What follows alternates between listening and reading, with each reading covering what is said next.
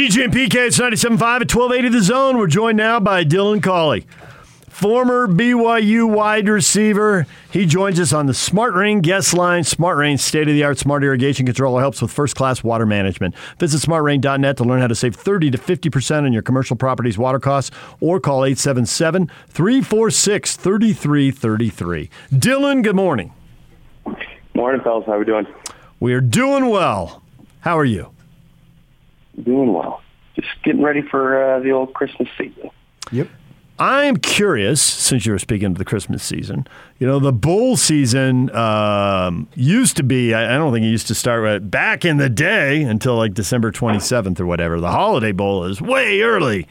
Uh, and then it's just basically become TV programming. So as soon as Army Navy is done, gear up, here comes the bowl season.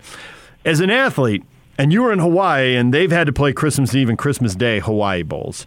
I'm wondering how bad that is. I'm wondering when you have to play in one of these early bowls, and they clearly don't have as much status, but you're done and free for Christmas and New Year's. Players can go home, coaches can hang out with their families. It's recruiting dead period. How nice is that? And how much do you like to play in a December 29 or 30 bowl game? Because that's when the bowl season really heats up and, and better games and ranked teams tend to play. How do you rank all that stuff? What, what matters to players? Yeah. Um, I think the biggest the biggest thing is actually playing in a bowl game, right, and having that opportunity. You know, as many sponsors as there are right now, and the amount of bowl games that there are. Um, granted, like they're definitely diluted, and there are definitely a lot of games that are washed out, but. Um, it still is a great experience, no matter the game that you play in, to just be able to go and hang out with your teammates in a much you know more loose environment. Um, like to me, outside of and, and obviously growing up with the bowl experience, right, and then playing in a couple, um, you know, one if you're not playing in the New Year's Six Bowl, if you're not playing obviously at the time, and it be to be able to be done prior to Christmas is definitely the way to go. Um, and outside of like when you look at bowl games that you want to go to, right? Because Christmas Eve, Christmas Eve was kind of difficult. It wasn't phenomenal, especially when you're living in Hawaii, right? Um, you want to be able to get home to your family, but for everybody else, like the people that were coming out to play on the island, like that's a that's a prime time game. You get a full in Hawaii, right? You get four or five days in Hawaii, and then the game is done you know, by seven or eight. And if your team charters, like you're back home, you know, Christmas morning, and then you have all of Christmas break uh, to be with your family and friends. And so, you know, that's uh, a lot of fun. Um, but the two, and then maybe even outside of the Hawaii Bowl, but the other bowl games that you want to go to are one of the games in San Diego and one of the games in Vegas um, if you can go to the Vegas Bowl, the Vegas Bowl is hands down the best bowl experience when it comes to outside of the the NY6. Like no questions asked. Cool, good to know. I'm sure you're well aware of the big announcement last week. Uh, I mean, players go to schools and they want to compete at the highest level, and uh, you, I don't know that BYU is necessarily going to make a financial commitment at the highest level. Probably not. We don't know all the details, but right. it's clear to us that they are making a bigger, better commitment, which I think can pay untold dividends. It may not pay dividends for the second generation of Collies, but I'm expecting, you know, in 10 years or so, maybe 15, the third generation of Collies running around at BYU. and uh, with that in mind, um, your reaction to BYU up in the ante because Tom said that literally we knew we had to up the ante as far as uh, funding the football program. Yeah, and that's something that we've we've talked about, right? Like they had to make some sort of match or increase to um, really level up to be a part and to be a serious kind of competitor in the Big 12 like they want to be uh, the first thing you had to do was pay the coaches and, and pay the support staff and increase resources. And you had to take yourself to that next level. It's like you've been in an office space, right? That's uh, in you know, uh, in a business park and you're now in a situation where you need to be in a bigger market city and you need to buy a building. And so, um, from the sounds of it, right, uh, Tom bought the building and he put his eggs in that basket. And I genuinely believe that it's the best decision for BYU in the position that they're in and what they're going into. Um, there isn't a, a better guy for the situation right now than Kalani Sitake. Um, and I genuinely believe that what happens over the next, you know, six, seven years will be game changing and put BYU in a position to, you know, compete for opportunities to play in the Big 12 championship, right, to be in the playoff picture, um, and, and to be right where BYU's, you know, kind of wanted to be for so long and talked about being for so long. Uh, you know, all the actions are finally being being put into place to make that happen. I thought if there was anything encouraging in that, it was that Tom said, you know, they're going to keep looking. If they need to adjust, they will adjust. Because when you look at what the top of the uh, Big 12 has been paying, and you can set aside Oklahoma and Texas because they're leaving, but TCU was paying right. 6.1 million. Now they're they changed coaches, and their new coach isn't getting that. He's probably at about four and a half, which is still the top of the league that seems like it's further than BYU would want to go, but also that seems where college football is going. And I thought when Tom said, we're going to keep track of it, and if we need to adjust, we'll make adjustments. I thought that was encouraging because even though they've gone in deeper in the pool than they've ever been, they didn't go all the way to the deep end, it seems clear. But it seems like they know if they're going to be in the Big 12, they need to be good in the Big 12 and do what that takes. And I think a lot of that shows what BYU and what the relationship that Kalani has with BYU. The school is to him, how important the program is to him. This isn't just a, uh, you know, this is a this is a legacy move, and what he's doing to be able to say, hey guys, like I don't expect you to pay the top top dollar, right, for what I've done, but let's keep an open mind. I'm willing, right, and open to have those conversations for the adjustments um, and Tom being, you know, very willing and wanting to do those things. Like this is, you're in a good situation when when you have two guys like Tom and Kalani um, in negotiations. Uh, to be honest with you, knowing both of them very well and personally, and you know, growing up with with Tom, um, as him and my dad were teammates at BYU and good friends for a very long time. Like I, I don't imagine that those conversations uh, in those coming weeks to that decision being made, there wasn't a lot of uh, spite or banter um, in regards to money. It was genuinely two people getting together and talking about what was best for BYU and putting in them in the best position to win. And part of that is delivering a certain amount of money. yeah, for sure. Obviously, recruiting is the critical component to get good players. I'm wondering, based on your experience and your brothers and even probably your father, you know, how much of a difference this will make in recruiting. And my question for you is how many of the guys that you think, and I, I can't pinpoint exactly, but I'll ask you generally speaking, the guys who go to BYU, how many of you do you think wanted to go to BYU and were intent on going to BYU? even if they didn't have all the bells and whistles, because BYU is where they wanted to be. Could you put a percentage on that?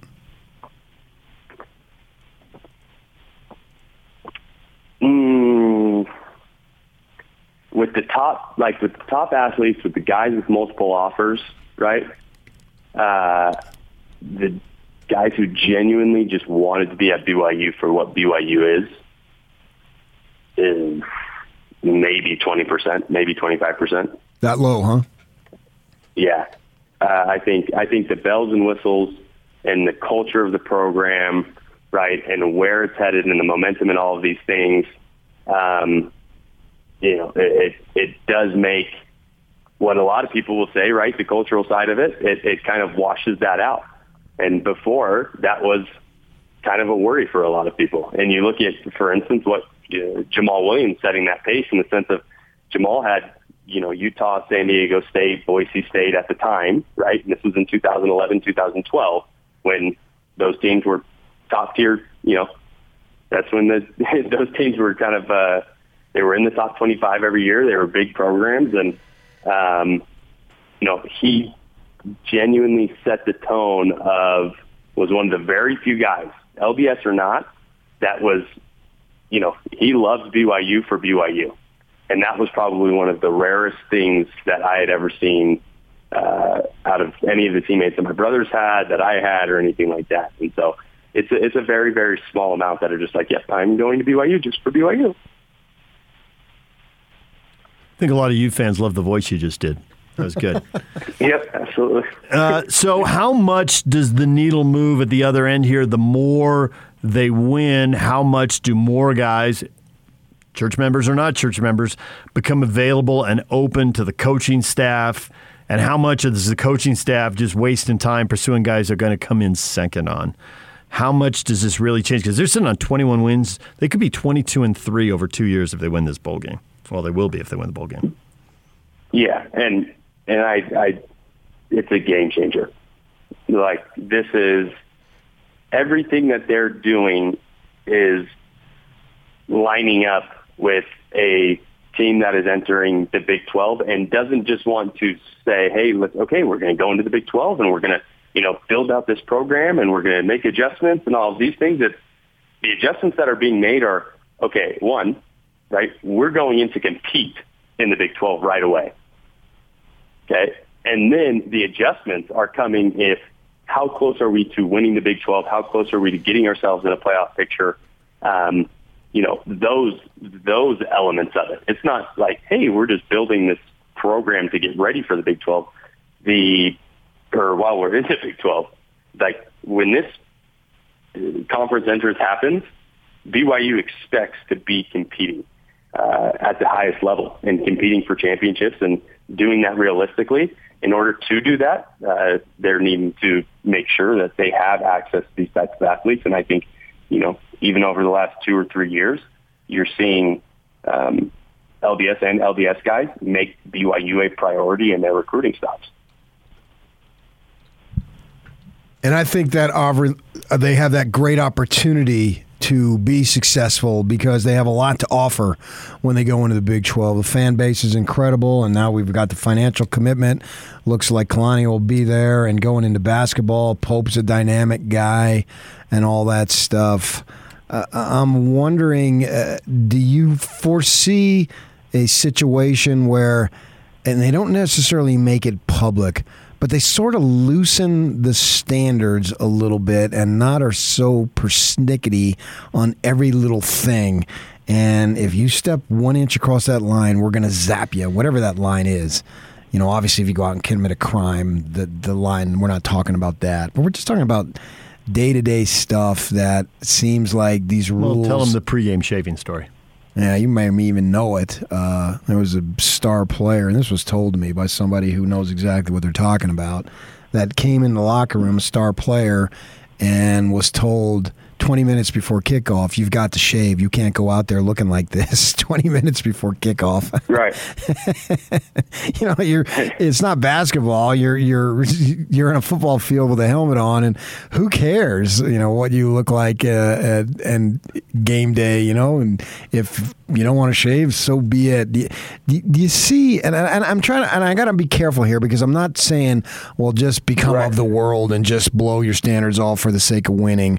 But at the same time, just maybe loosen up a little bit. I once had a coach ask me, just why can't I just grow my mustache just down a little bit below my mouth? I said, Coach, I have no idea. I don't know what the answer is. All I know is it's stupid. And he was a great coach. He's not there anymore. But do you foresee maybe they can loosen it up a little bit? Because uh, I always find it interesting when he goes back for pro day. Even the great Taysom Hill, who is the model LDS guy, they have beards because they're finally cut free, they can, and they can they can loosen up a little bit. Do you see that maybe they could do that? Yeah, and, and you know there's and that that is obviously right a, a, a, tough topic, right? Because you do have all these wants, and you want to have long hair, and you want to have you know a, a full beard if you can do it, and you you want all of these things, but ultimately, and depending on who the coach is, right? The way that Kalani enables players to choose who they are as people right, and giving them, um, and ultimately leading by example, right? It is very difficult to not want to be the best version of yourself to represent the school um, and do it in a way that, you know, hey, if that means shaving, if that means keeping your hair short, you know, uh, you're going to do it. And ultimately, these are all things that you come into the university knowing. Now, to say that it is as cut and dry, right, as, hey, oh, you do that one thing and, or you step over the line and it's all over and it's all said and done, I think that's one of the kind of greatest misconceptions in terms of, and, and this is going to take this a little bit to the next level and maybe not a sports show, but uh, when you understand and you look at the way that right the school is modeled after and, and who owns the school and you know being the Church of Jesus Christ of Latter Day Saints, there is a focus on that Christ-like love when looking into these you know types of honor code infractions and things like that, and you're given options and you're given choices. Now, if your boss were to come to you two and you guys had beards and your boss said, "Hey, go ahead and shave that, or else we're not going to pay you," right? There are some members of the boosters, okay, who are donating a plethora of money, who may come in and say, "Hey, guess what? Right? You're going to need to shave that because they're old school and they have a certain way, and you know they want that old that old school look." Now, in terms of getting in the way of the money, right? If there's a certain standard that your boss wants you to keep, you're going to go and keep that standard, right? Uh, because you don't want it to get in the way of the money. And so there's so many aspects of that conversation that are difficult to discuss. I think in today's game, you see it all the time, right? You see guys with a little more scruff. You see guys with a little bit longer hair. Um, and these are all things that are just kind of uh, part of the growth of the program. And when the expectation from Kalani is to genuinely be the best version of yourself, you're still going to have guys that don't give, like, they don't care, right? Like they're still going to go out and do things that they shouldn't be doing. And, and they're going to go and put themselves first instead of the team first. But uh, when it comes to the honor code, it's more of a, you know, you know what you're getting yourself into. Um, chances are you're going to make some mistakes because the honor code is extremely, you know, tight. Uh, but you'd hope that you know, you just got to work your best and, and try and make the most of it. And Kalani understands that, and that's ultimately his goal. And the way that he enforces that is with genuine love. And you know, you get guys who are a lot more uh, prone to choosing that way than going off the scale on the complete opposite side because they're so forced into doing things like it has been in the past. So Yock's got the clock on us, but we're probably about 15 minutes into the interview, and we've not asked you a thing about the bowl game. You consider victory foregone conclusion, and we shouldn't be talking about it, or there's stuff that worries you, and you better pass that along to the audience right now?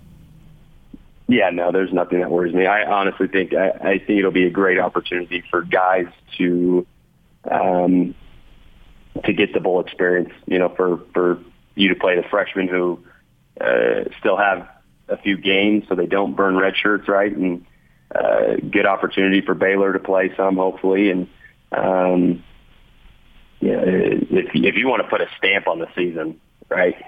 Uh, you walk into that game and you just absolutely dominate, and you make the ultimately you kind of make a mockery of what the college football playoff is, the New Year's Six bowls, and you just say, hey, you know, yeah, expected to blow this team out, and we're going to blow this team out. So that would be uh, my vote of uh, direction in this game. Well, we appreciate the time as always, Dylan. Thanks for joining us, and we'll talk to you again. Absolutely. See you guys.